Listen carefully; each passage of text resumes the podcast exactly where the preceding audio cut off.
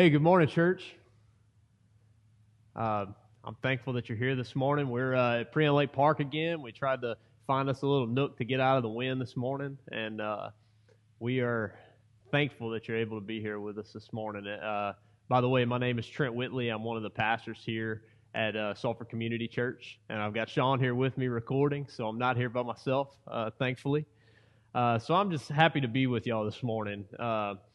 And to, tomorrow, when you hear this, I'll be listening to myself preach. I'm, I'm not quite used to that yet. I'm not quite, you know, if, if you want to if you want to experience something humbling, go ahead and listen to yourself uh, on a recording after you already do it. Maybe that's just me, but uh, it's it's really awkward sometimes for me to be able to see this. But uh, anyway, I'm thankful to be able to open the Word with you this morning. Thankful to be able to walk through, uh, to continue to walk through our series, "The Crushed Head and the Bruised Heel," where we're where we're seeing God's redemptive plan unfolding from Genesis all the way to Revelation. And we hope that you're enjoying being able to walk through this series with us. We're hoping that you're that you're enjoying and anticipating the weeks to come. Uh, I've been able to spend a lot of time in, the last few weeks between Second Samuel, where we were last week with King David, and then uh, moving forward into First Kings and Second Kings, and uh, you know where we'll be today. And so uh, it's been a it's been a really interesting time to be able to see what uh, what the Lord's doing uh, through our congregation and through uh, and through this series. And so it's interesting just to see how His plan unfolds for the nation of Israel. How, how and what's really been interesting is is to see how God through His through His sovereignty and through His goodness. Uh, is bringing others, not just the people of Israel, but is bringing others outside of the nation of Israel in to experience Him and to know Him and to cherish Him and to believe in Him. And we're going to see this today. I've seen it in 2 Samuel, I've seen it in 1 Kings, and we're going to definitely see it today in 2 Kings chapter 5 uh, in just a few minutes. And so I hope that you guys are enjoying this. And remember, there's uh, there's guides that are available for each of these. You go to our website, sulphurcommunitychurch.com, and go to our resources tab. Uh, David and Joey have spent a lot of time putting these guides together. And what these guides do is that they uh, they help you to be able to dive deeper into the text for a greater understanding of the text, and then they ask some some application questions to allow us to be able to examine ourselves. Uh, David says this all the time. If we're just studying the Word and, and becoming knowledgeable about what it says without actually applying it, then we're just becoming smarter sinners. And so I would hope that that's not the case. I hope that we're that we're applying this. The goal is is transformation when we hear the word of God. And so I pray that you would use these guides and that you would glean off of some of the work that uh, that these guys have put in because they've really done a good job with those. Uh, so let's get into the text. Uh, we'll be in 2 Kings chapter 5 today. And so if you want to turn in your Bibles with us, we'll be there in just a few minutes. And I'll, I'll try to bridge the gap a little bit for us uh, to know where we are in history when we get to 2 Kings chapter 5. And in order to do that, I kind of got to go back to where we were last week in uh, 2 Samuel with David. And so where we left off, we see the unlikely king of Israel, David, who is the good shepherd, the one who cares for his people, the one who governs his people as a good and faithful king. He is faithful to the Lord. But then we also see David turn from the Lord and sin against him. He, he sees this beautiful woman uh, as he's standing on his roof. He's uh, on his roof. He sees this beautiful woman, Bathsheba, and she's bathing on the roof. And so what he does, he becomes consumed by her, and so he brings her. Uh, he gets his guards to bring her to him, and uh, when when they do, he conceives a child with her. And so, because of this, because he sees the things that he's done, he tries to cover it and he tries to send her husband Uriah back to her. He brings him in from the battlefield and sends him back to her so that he can cover up what he's done. But Uriah says that he won't leave the king's service. And while people are battling in the field, he stays at the palace. He stays around and doesn't go to see his wife. And so David, seeing this and, and knowing that he, he's not going to be able to get away with this, sends him to the front lines, sends him to the front lines of battle, to the main battleground, and tells the commanders that are around him to draw back from him so that he will surely die. So then he dies. And then David is, is confronted by the prophet Nathan, and, and David repents of his sins and turns back to the Lord, and he is forgiven, but it's at the expense of his son. The son that was born to Bathsheba because of his iniquity, because of the things that he did wrong, dies. But through the mystery of God's will and through God working things out through his servant David, another son, another son is born to Bathsheba, and that's Solomon. And so as David is, is getting older, there's this, there's this anticipation for this new king, this anticipation that's coming uh, for a new king to reign on the throne. And so Adonijah, seeing that, seeing that David is old, he tries to, to rally the troops together in Israel and set himself up as king in 1 Kings chapter 1. That's the account that we see. And, and then we see this, this really strange, strange exchange between King David on his deathbed and Bathsheba and then Nathan, the prophet, who uh, originally went in to, to uh, confront David about his sin with Bathsheba.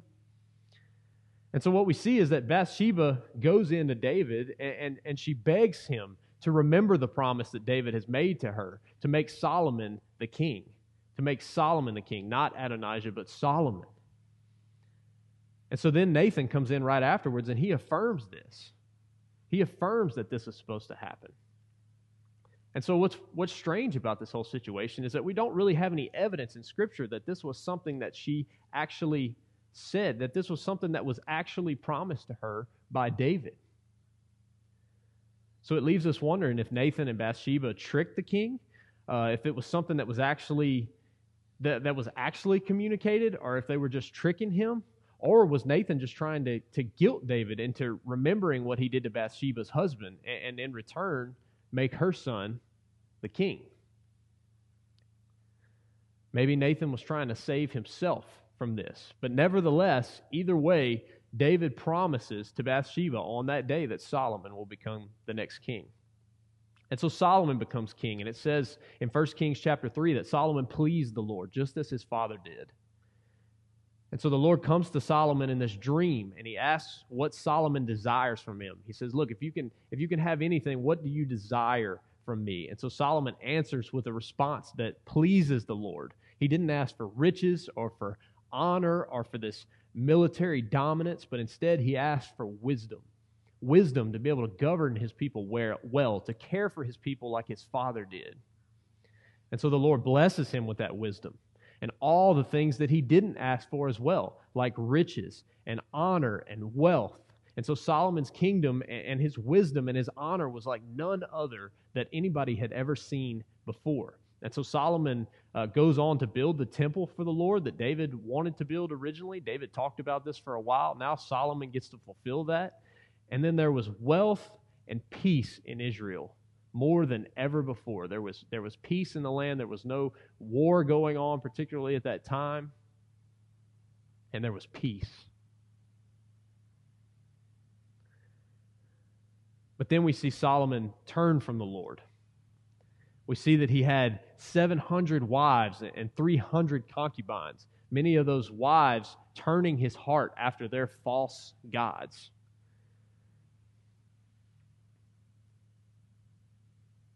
And even to the point where when these women would turn him away from their gods, he would actually make these high places of worship in Israel for their gods. He would build them altars and temples upon the mountains to where they could go and worship their gods. And so this, this made the Lord angry. He was angered in the sight of the Lord. Because he, and because he turned from the Lord, God raised up these, these adversaries to wage war against Israel. Syria being one of them that we're going to see today in 2 Kings chapter 5. And so from there, we see God tearing the kingdom of Israel away from Solomon's descendants and causing the kingdom to be split into two. Now we have Israel on the one hand and Judah in the other. And so Solomon's uh, descendants, starting with Rehoboam, would rule over the tribe of Judah, and the rest of the kingdom would be taken over by others. Jeroboam being the first king that would that would take over Israel. And so from there, we see this long succession of kings in Israel and in Judah who, for the most part, were, were evil in the sight of the Lord. They did evil in his sight. Besides uh, a few kings, Asa and Jehoshaphat, that we'll see today, uh, all of these kings were evil in the sight of the Lord. And so, under these kings, Israel and Judah would continue to spiral downward and would turn from the Lord to other gods and would run after their own pleasures instead of seeking the things of the Lord. But at the same time, the Lord was raising up prophets to, to speak to the people on behalf of the Lord, to perform miracles in the name of the Lord, and to confront these kings over their sin, to confront them over their idolatry, among many other things. And so the main prophet being Elijah, who was, who was righteous in the sight of the Lord. And so we see the Lord do some pretty amazing things through Elijah through 1 Kings. In 1 Kings 18, he defeats the prophets of Baal, where God brings down fire and, and proclaims that he is the, the one true God and that the God Baal is nothing but a, a fabricated God that doesn't hear his prophets, is not concerned about his people, but God is the one true God that you can trust in, that we can trust in. And he performs many other miracles during this time, many other things. And then we see in 2 Kings chapter 2 that Elijah is taken up into a whirlwind into heaven in front of his successor, Elisha. He's just taken up into heaven. He doesn't, he doesn't die physically, but he is taken up into heaven to be with the Lord. And then Elijah passes the torch to Elisha. So Elisha is the one that's going to come in. Elisha is the one we're going to see in our text today.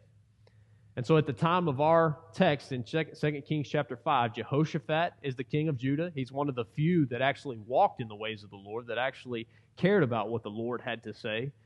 And then we see Jehoram is the king of Israel. He is an evil king and the people of Israel are following in his footsteps, following in the ways that in, in, the things that he's doing, worshiping false gods and turning from the one true God. And so, at the same time, the nation of Syria, uh, which is just to Israel's north, is, building up and building up and building up. And so we see the um, we see the army of Syria growing in the city of Damascus, and, and they're performing these raids on the nation of Israel, where they'll they'll go in really quickly uh, make a trail, go in, plunder a city, and then come back with all of their goods and come back into Damascus, meet up, and then unify again. And so that's what's going on when we get to 2 Kings chapter 5. And Elisha is the main prophet in Israel at this time. Like I said, Elijah has, has passed on uh, being a prophet to Elisha. And so, as we get to the sermon text in 2 Kings chapter 5, we see two major contrasts within the text at first.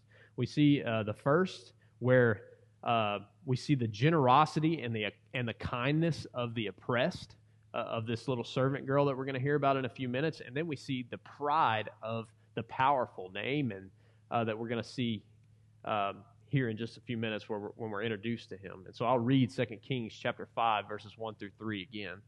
By the way, I appreciate Sean reading that this morning. I know that was a long passage. Um, so Naaman, commander of the army of, uh, of the king of Syria, was a great man with his master and in high favor, because by him the Lord had given victory to Syria. He was a mighty man of valor, but he was a leper. Now the Syrians on, the, on one of their raids had carried off a little girl from the land of Israel, and she worked in the service of Naaman's wife. She said to her mistress, would that my Lord were the prophet, were, would that my Lord were with the prophet who is in Samaria, he would cure him of his leprosy. And so we learn a few things about Naaman first, right? First, he is the he is the supreme commander of the army of Syria. Uh, king Ben Hadad is the is the uh, king of Syria right now, and he's his right hand man. Uh, we learn that he's a great man. He's a man that's looked highly upon with, with this high social status. He's one that, if he went out into the city, would be well liked and would be someone that would, uh, that would enjoy the company of other people. He was a mighty man of valor, which means two things. He, he's got lots of money and he's got lots of courage to be able to fight. And then it also says that he was in favor with his master, in high favor with his master. And so the king loved this guy mainly because the Lord had given him victory. That's what we see here. And so you ask, why, why had the Lord given victory to this Syrian guy, this guy that was not of the nation of Israel? And what we see is that most likely God was working through Naaman to judge Israel because of their unrighteousness, because of the things that they had been doing, because they had turned away from him. But in light of all these favorable things that we see, all of the good things that we see about Naaman, we also see this one other issue that Naaman had leprosy.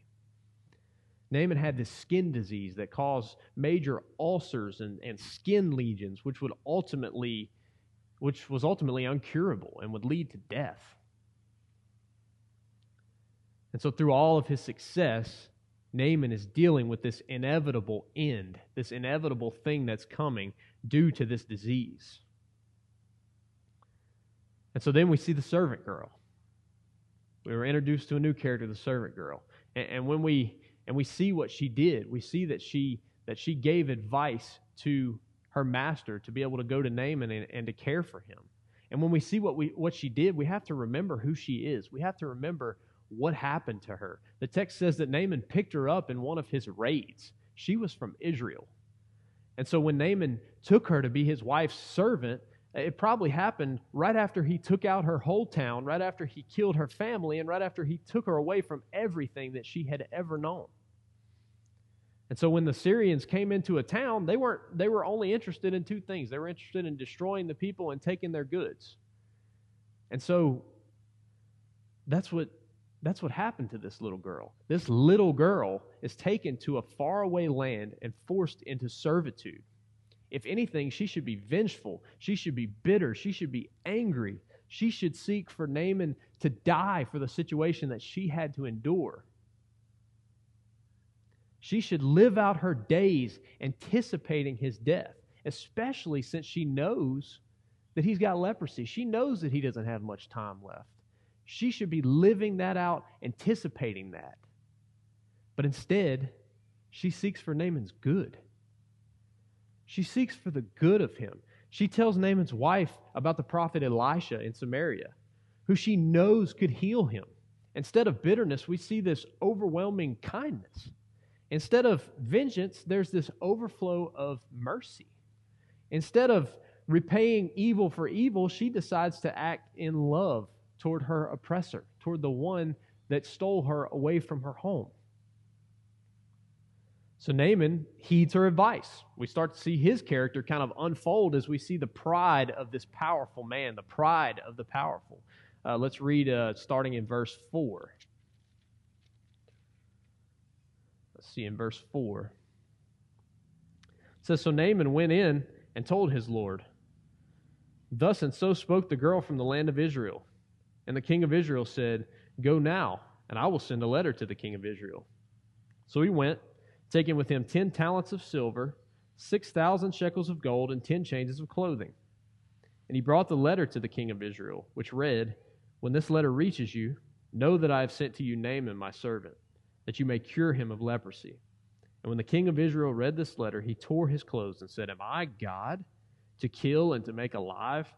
That this man sends word to me to cure a man of his leprosy? Only consider and see how he is seeking a quarrel with me. And so he goes to the king of Syria, and the king of Syria is like, I got you, bro. And he does what kings do he tries to negotiate Naaman into better health. He tries to do everything that he can in his power to use his influence to give Naaman better health. So he doesn't take advice from the girl immediately to send him directly to the prophet. Instead, he sends a letter to the king of Israel and sends Naaman over with a bunch of gifts. He sa- it says the text says he sends him over with 10 talents of silver, 6,000 shekels of gold, and 10 changes of clothing. That's a lot of stuff. That is a lot of riches. So understand what he's trying to do here. He's going to buy himself back into good health. He's going to put himself back into good health. He's going to purchase the favor of the prophet or the king to get whatever he needs. He thinks that this blessing is just something that can be bought. This blessing is something that that he deserves, that he that he should get.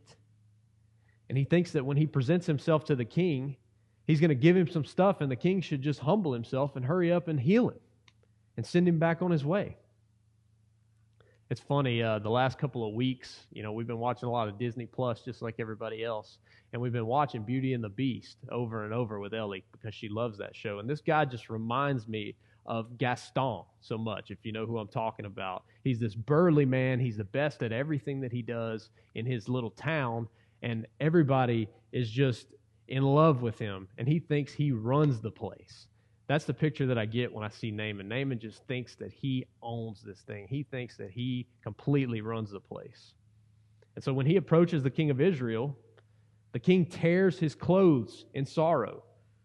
Remember, he has been getting raided by Syria. He's been, he's been getting plundered by Syria. His cities are being taken over by them. And he knows he has absolutely no power to heal this man. Only God can heal this man. And this king knows that. And he knows that when he can't heal him, when he can't do the things that he's supposed to do, that it's going to really irritate Syria, that the heat's about to be turned up because of what's about to happen. And he thinks the king of Syria is just looking for another excuse to attack him again. And he doesn't want that to be put on him or his people. But then Elisha comes in. And Elisha comes to the king uh, when he hears about these things. Let's read uh, verses Let's read verses 8 through 14 really quickly. Start, starting in verse 8, it says, But when Elisha, the man of God, heard that the king of Israel had torn his clothes, he sent to the king, saying, Why have you torn your clothes?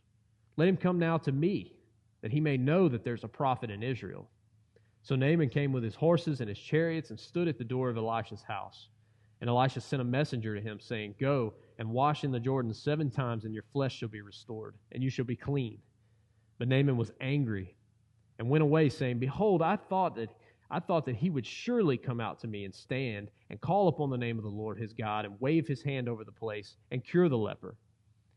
Are not, are not Abana and Pharpar, the rivers of Damascus, better than all the waters of Israel? Could I not wash in them and be clean? So he turned and went away in a rage. But his servants came near and said to him, My father, it is a great word the prophet has spoken to you. Will you not do it? He has actually said to you, Wash and be clean. So he went down and dipped himself seven times in the Jordan, according to the word of the man of God. And his flesh was restored like the flesh of a child, and he was clean. So Elisha goes to the king when he hears about this. He says, Look, don't worry about this. Let him come to me, that he may know that there is a prophet in Israel. And what Elisha's saying when he's when he's saying this, remember Elisha speaks on behalf of God for the people. So when he says that his purpose is for Naaman to know that there's a prophet in Israel, it's basically the same thing as saying uh, as saying because of what is about to happen, he's going to know that there is a God in Israel, that there is the one true God of Israel is the only God. And so this is the same thing that God has been doing since the beginning, right? He's been revealing himself over and over again and allowing people to be able to see his might and to see his glory, to see how strong he is, to see how good he is. And so Naaman goes to Elisha. He's got his horses and his chariots and all the gifts that he brought with him. He's got this entourage. Can you imagine him walking through the city with all of this stuff? And he rolls into this town like, look at me. Look at what I'm doing. Look at what's going on here. And apparently, Elisha is not very impressed, to be honest. He doesn't even go to the door to meet him, he sends his servant to the door to meet him. And so, this guy with all those riches and all this stuff makes this huge procession through town. And Elisha's like, So what? He sends his servant out there to meet him. He doesn't even go out there and meet him. And so his servant gives him some pretty simple instructions, right? It says, Wash in the Jordan River seven times, and you'll be clean of leprosy. That's it. Wash in the Jordan seven times, and this skin disease that you have, this terrible disease, will be gone. But Naaman's pride won't let him follow these simple instructions. It won't, his pride will not let him do these simple things. And he's thinking, this prophet won't even come out to me. What's wrong with him? I am Naaman. I am ruler of the army of Syria. Why is this person refusing to come out to me, refusing to, to bow down to me and to come to me and to meet me? and I can't help but think about this. I'm sorry, Dad. I'm sorry uh, from the beginning. I got to let you know that. Uh, but I have to tell this story. It, it's so funny. It uh, it reminds me of when I was a little kid and I played. Uh, we played little dribblers, and so if you don't know, my parents uh, have have been around Westlake for a while, the Westlake community, and they're uh, they're pretty big parts of the of the community, and, and so. Uh, anyway, my uh, one day we're I'm playing little dribblers basketball, and I have a friend whose parents actually didn't come to pick him up that day, and my dad was our coach. So uh, my dad puts him in the truck and, and is going to bring him home. And so uh, as he's going through Westlake on Houston River Road, as he takes the curve right there, he's going a little too fast. And so a cop uh, pulls up behind him. And a cop uh, the cop is new in Westlake. He's he's not familiar with the police officer that comes out of her, her car. And so she walks up to the window and she says, Hey, sir, uh, do you know why I stopped you? And he said, uh, so yeah, I may, I may have been going a little fast. She said, Yeah, I'm, I'm gonna I'm gonna write you a citation for that. And so what my dad was trying to say was, Hey, look, I've I've been in this community for a long time. I'm trying to serve this community. I'm bringing this kid home. Like it's it's after basketball practice. We've been having a three hour basketball practice. Look, I, I was just going a little fast. Why don't you let me off? That's what he was trying to say. But what he said was completely different. What he said was, Ma'am, do you know who I am? Like somebody was supposed to know who he was. Like he had this authority that came out based on who he was. And dad, I'm sorry. I know that's not what you meant, but it, it's just hilarious. And I couldn't help but think about that when this happened. But that's the attitude that we see from Naaman, right? Like, do you know who I am? You should be thankful that I even graced your presence. You should be thankful that I'm even here with you. And you should come out and bless me now. And so Naaman wanted this ceremony of sorts to give him to give him some honor as he was being healed, to, to be honored. He wanted, he, he wanted to he wanted Elijah to pass his hands over him. He wanted to be this really cool thing. So then we see uh, the second major contrast uh, God's grace resulting in, in non Israelite belief and God's destruction of the Israelites for non belief. And so that's what we'll see as we, as we go on into our, into our text. First of all, we see God's grace resulting in belief for the non Israelites. So, so God's grace comes first through the persuasion of Naaman's servants, through the persuasion of his servants. The servants are like, dude, look, you have this deadly disease. You gathered all this wealth. You got a letter from the king of, from, you got a letter from the king and you came over here. Now you're not going to do the simplest thing that he's asking you to do, all you have to do is go and wade in the Jordan River. All you have to do is go and bathe in it.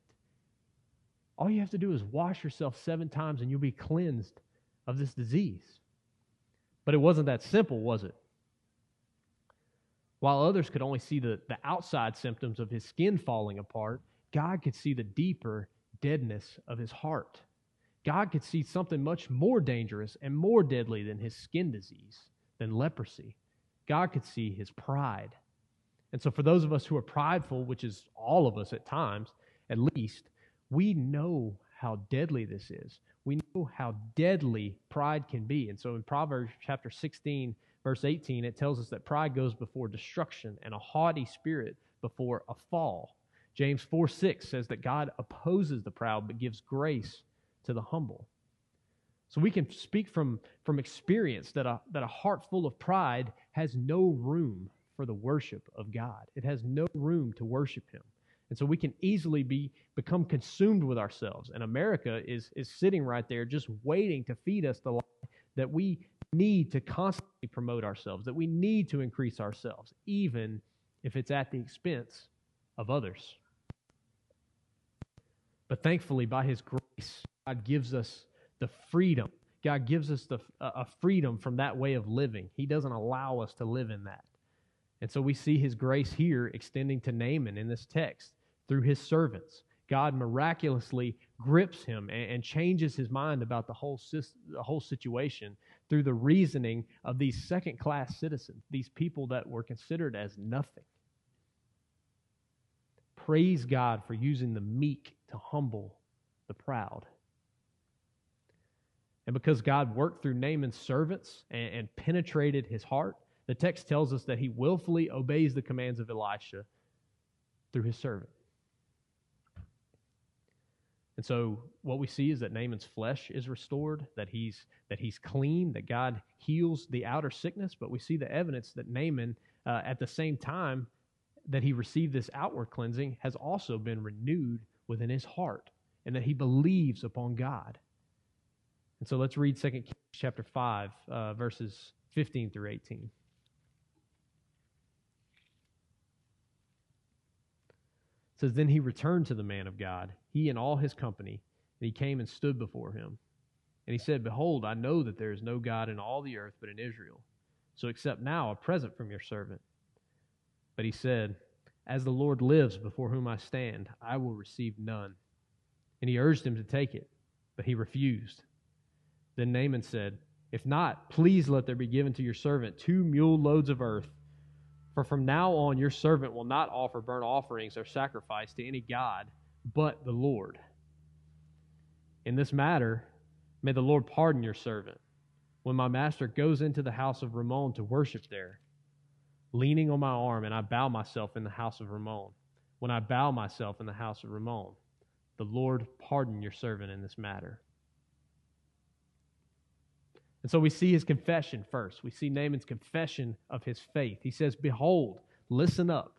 I know that there is no God in all the earth but in Israel. And this is interesting because it contrasts a lot of the things that the Israelites are believing at this time. They're worshiping other gods, they're doing other things. But Naaman here, this non Israelite, this guy who's a persecutor of Israelites, is the one that comes in and says, I know that there is one God in Israel and that there is one God on this earth. And so, reading in context, my opinion is that his tune even changes about all the stuff that he has, all the things that he brought with him. He's no longer trying to give these things in exchange for something, but he sees what's happened to him. He sees what's, what's been done for him. And out of gratefulness and graciousness, he decides to give it all away. He's resolved to give it to Elisha. But of course, Elisha won't take it because God did the work, not Elisha. And Elisha's pretty clear about that. And we're going to see a contrast between him and his servant in just a second when his servant tries to go after those riches. But Elisha is not concerned about that. He realizes that he's just God's messenger, that he was that that he's a man walking in the ways of the Lord, but he did not do this healing. And so Naaman's belief is in the one true God of Israel and that belief causes him to cast down all of his other gods. He says, Look, I'm going to need to be pardoned for this, for this one thing. The, the king, the king of Syria still worships another God, right? I have to serve him. I have to go into the temple with him. I have to do those things with him. But from now on, I'm only offering sacrifices and burnt offerings to the Lord. The Lord, the God of Israel, is now my God. And so he even asks them to bring home earth from the place of God so that he can build an altar to God with it, so that he can build an altar in the place that he is and worship him. And based on the evidence we see here, I believe that we can say that God healed Naaman not only of his outward leprosy, but also he brought to life Naaman's inner self. He brought to life his heart. By God's grace, through faith in him and through faith in his promises, Naaman believed. Naaman believed in the Lord, and it showed in outward signs through his humbling himself to wash in the water and his profession of faith in the Lord. And so I hope through these stories and, and, and, through these narratives that we see in the Old Testament that you're that you're starting to, to see these small foreshadowings of what is to come in the New Testament when we break into the time of Christ. I hope that when you see this servant girl that it makes you think of someone who is abundantly gracious.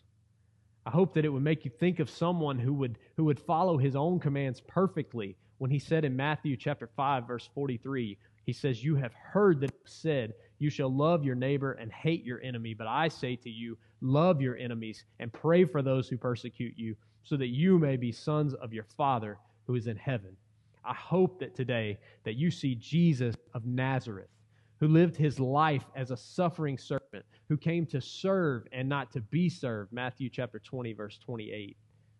I hope You see the one who not only sacrificed his time, sacrificed his resources and any small wealth that he had on this earth, discipling others, but also paid the ultimate for ultimate price, offered the ultimate sacrifice by willfully going to the cross to be our substitute in death.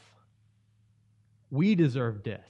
We deserve destruction, but Christ died in our place. So, one of the main things that I remember from us walking through the book of John a couple of years ago is how direct Jesus was in correcting the thinking that his life was in anyone else's hands but his own.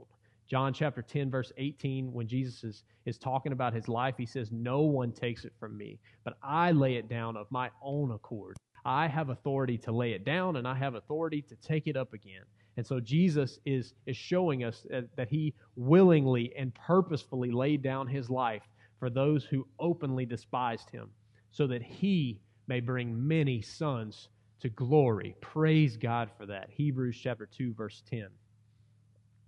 And praise God that through the blood of Jesus that he draws proud people like Naaman and like you and like me, he draws us to himself. That people who were dead in our trespasses, who were of no benefit to God whatsoever, were made alive with Christ, that he raised us up, and that he seated us in the heavenly places in Christ Jesus, and that in the coming ages that he might show us the incomparable riches of his kindness expressed to us in Christ. Do you hear that today, church? When we have faith in him, when we have when we trust in him, this is what he does to us. He has raised us up and he loves us.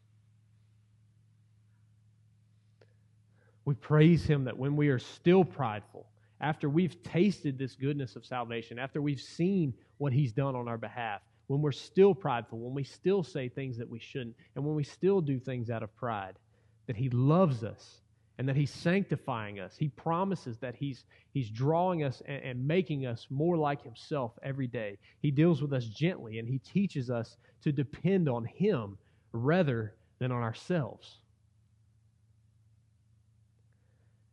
I wish that we could just stop thinking about, about pride like it's just one of our little vices, one of these little things that, that comes and goes and that's not really that big of a deal. I wish that we could stop thinking of pride that way, and I wish that we could see it in the much deeper context that Scripture gives us. When Jesus gives the parable of the Pharisee and the tax collector in Luke chapter 18, he relates our humility, our, the opposite of pride, our, our humility, he relates that very closely to our understanding of justification, just how we are made right before God, how we are justified before Him. The Pharisee comes in, he's praying in the temple, and he, he compares himself to all these other men, and he boasts about his fasting and his tithing practices and all of the things that he does because this is what he believed saved him. And, and it surfaced as, as pride in himself through this awful prayer that we hear. But then the tax collector, we see him next. And he stood far off. He beat his breast and he said, God, be merciful to me, a sinner. God is the one who justifies here. God is the one who is merciful to him. That is the only way. We need a way to be made righteous before him, and God made that way through faith in Jesus Christ. And so we can't possibly proud when we live with that understanding. We can't possibly have pride come out of us when we truly understand what that means. And oh, church, if we could just see how, how destructive pride is in, in even our little small circles and even the small things that we do every day. Of, of course, pride looks like constantly boasting about yourself. That's what people mostly think of when they think of pride, people talking about themselves. And sure, it looks that way, but also it shows itself in many other ways. It shows itself in, in an unwillingness to be able to ask for help when you need it. I'm guilty. I think a lot of people are guilty through this coronavirus situation. I mean, we know plenty of people around our around our neighborhood and in our area that could help us out with certain situations. We had a dryer go out the day after coronavirus stuff started and we were in lockdown. But instead of asking for help and instead of uh, taking taking other people up on their offers for us to uh, to care for us and to love to love on us. We just decide to do it ourselves because we want to be self-sufficient. We want to think that we have it all together and that we can do things on our own. That's just a small example, but you you see where I'm going here. Pride rears its head when, like Naaman, some of us uh, somebody tries to give us wise counsel, but we can't hear that. We can't hear wise counsel. We can't understand wise counsel because we can't possibly be wrong. Do you know anybody like that? Are you this way? And even more subtly, we have to ask ourselves the questions Can you take constructive criticism and not get your feelings hurt? Can somebody tell you something that is good for your soul, that is good for you, even if it rubs you the wrong way? And you be okay with that? And on the other end of it, can you take a compliment without your head just swelling so large that you can't even get out the door? Can we do that without being prideful? Can you willingly expose yourself to people on a weekly basis that are going to encourage you, but will also often tell you things that you don't want to hear that are for your benefit? Can you do that? A heart that is proud, a heart that has pride, a heart that a heart that seeks pridefulness is not going to want that, is not going to want that type of community. Pride has a way of making us want to isolate ourselves from those situations, making us want to want to turn away from those situations and to just trust in ourselves.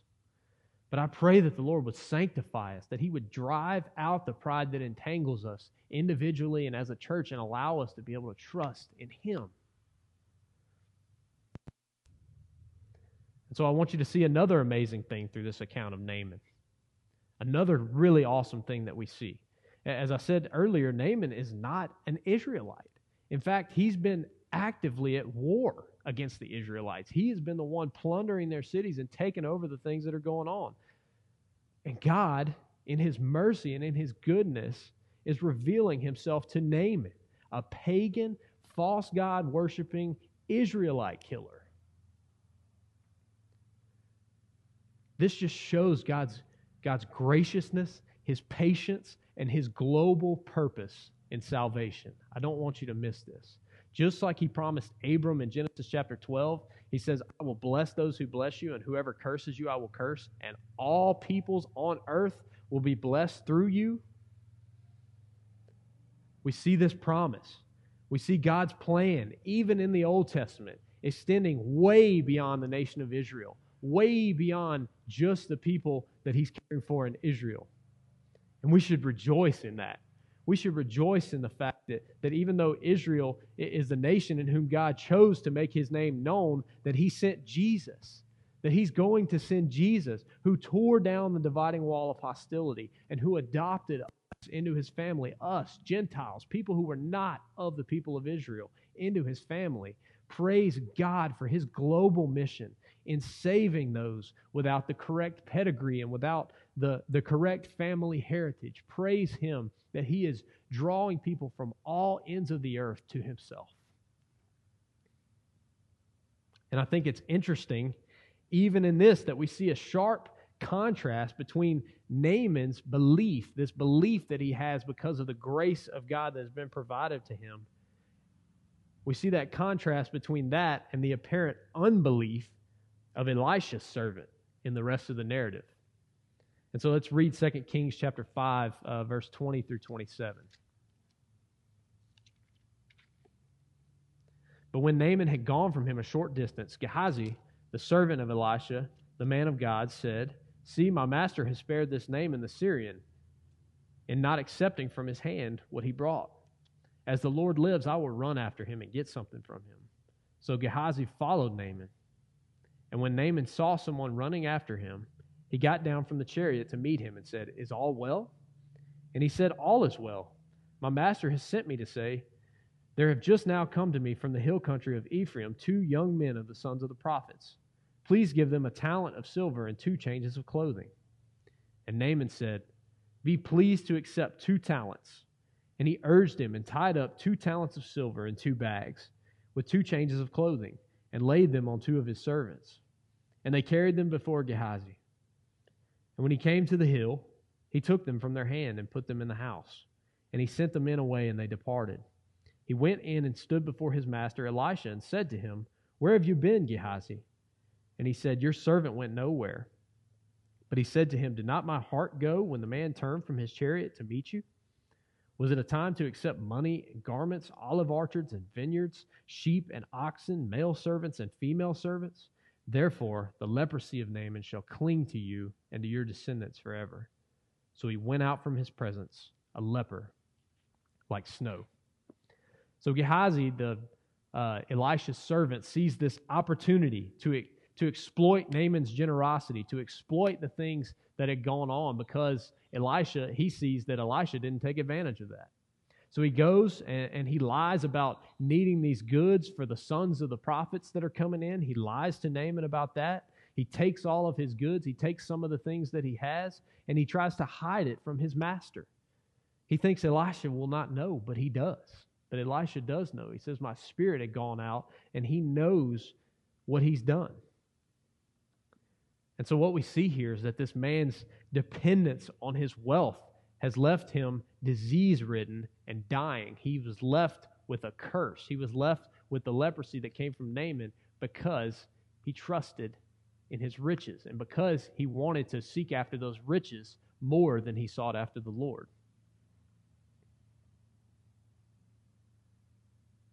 And this man, he's not in isolation. This is not isolated just to him. When we read through 1st and 2nd Kings, uh, I would encourage you to do that if you haven't done so. If, when we read through 1st and 2nd Kings, it's obvious that, that Israel's heart as a whole had turned away from God and that they had worshiped and, and served other things and other gods in his place. And because of this, God punishes his people.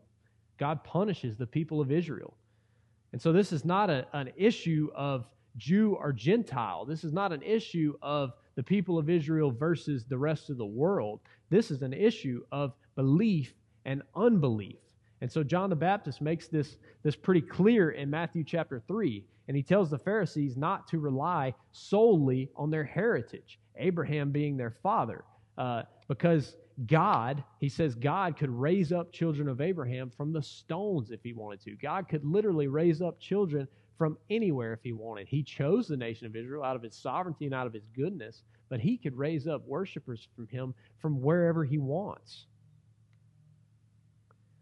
And instead, we see through the scripture that, that being of Christ's kingdom, that being, that being in the kingdom of heaven, in the kingdom of Christ, has nothing to do with your last name or with your heritage, but it has everything to do with your faith being founded in Christ, with your faith in Christ. And so, for those in the Old Testament, they were believing God's promises of a Redeemer to come. They were believing that God was true to was going to be true to his promises and that everything that was prophesied would come to pass. And for those in the New Testament, we are looking back at the finished work of Jesus and we're believing upon him for salvation. And so I plead with you today, church. What do you place your hope in? What is your hope in today? Is it your family ties? Is it your last name? Is it the church that you attend? Is it the rituals that you perform on a weekly basis? Do you think that somehow those are going to save you, that those are going to bring life to you? Is it the quiet time that you have every morning? Do you do you cling to that and do you do you think that that is something because of your good works and because of the things that you've that you've done for Jesus that that somehow gives you any more merit than the next person? None of these things, none of these things that we can fabricate, no wealth, no security, no health, no goodness, none of these things have the power to save you. None of these things, the security that you have through your, your job or your 401k or your savings account, is not going to give you the full security that you need. Only faith in Christ can do that. Is this something that you've been able to see through this pandemic? Is this something that uh, that you've been able to experience? I, have been praying that God would would shift our priorities individually and as a church to devote ourselves to Him. I've been praying that that when we see what's going on and where and when things are stripped away from us, when things that, that are you know common things that we're normally able to participate in, when we're not able to do those things anymore, I pray that we would trust in Christ. I pray that that would lead us to trusting in Him through everything that we do. I know that through this coronavirus that some people's money has been taken away. Some people had that security of money, they had that little nest egg there, and that's starting to be ripped away from you because maybe you lost your job or maybe you're not you're a non-essential employee. Maybe some of your physical relationships that you relied on so heavily, people that people that you needed in your life to be able to continue and and make things work on a week to week basis. Maybe those people are being ripped away from you. Sure, you can talk to them, but you're not able to see them in person. And maybe some of your personal schedules and your lists and your tasks that make you feel accomplished on a day to day basis are being taken away. Maybe you're not able to fulfill your need for satisfaction and your need for completing things through that anymore. Maybe you're not able to, to pour yourself into that anymore because you don't really have anything to do on a daily basis. Maybe God's exposing that.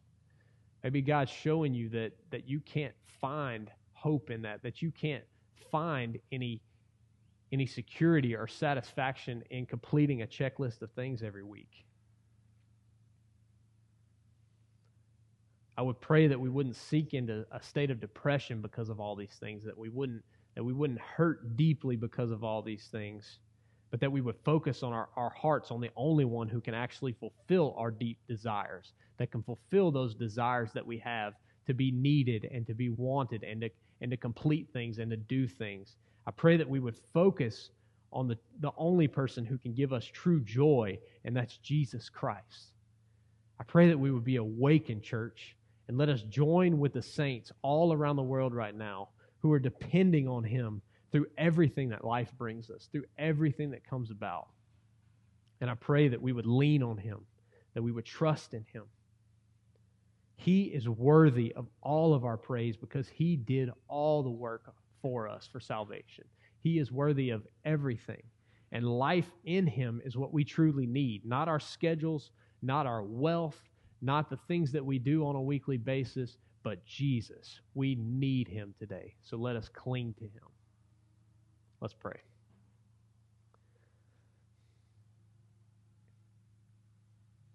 Father, we we ask that through this pandemic that you would renew our hope that you would refocus our efforts, that you would allow us to be able to see the faults in our ways. And that, Lord, ultimately, anything that we were depending on before this began, anything that we're depending on right now, uh, we ask that you would strip that away from us.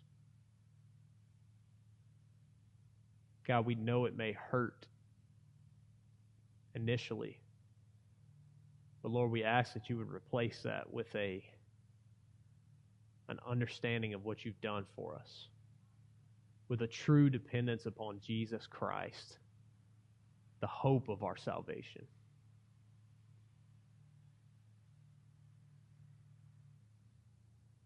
Father, when we're when we're not making the money that we made before, when our job gets stripped away from us, when we're not able to see our families in the way that we were before. When things happen that cause us to need, Lord, would you be the one that we run to? Would you be the one that we fall on? Because you are the only one who is actually there, who can care for us, who can love us. Father, would you rid us of our pride of thinking that we've got things all together? That we've got it figured out, that we know what the answers are, that we have and others don't. Father, would that pride allow us? Uh, would, would you eliminate that pride to where we are only trusting in you and trusting in the hope that we have in you alone? Father, I, I thank you for your word today. I pray that you would bring about change in our lives through it and that you would allow us uh, to be able to worship you well. We love you. In Jesus' name, amen.